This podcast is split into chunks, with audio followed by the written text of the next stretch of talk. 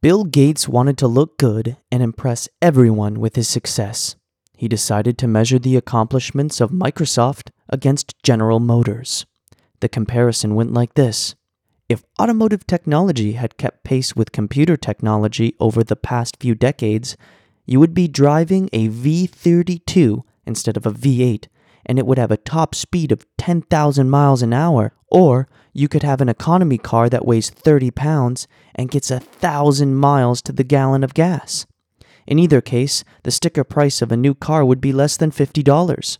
In response to all of this goading, GM says, Yes, what Bill Gates says is true, but would you really want a car that crashes four times a day?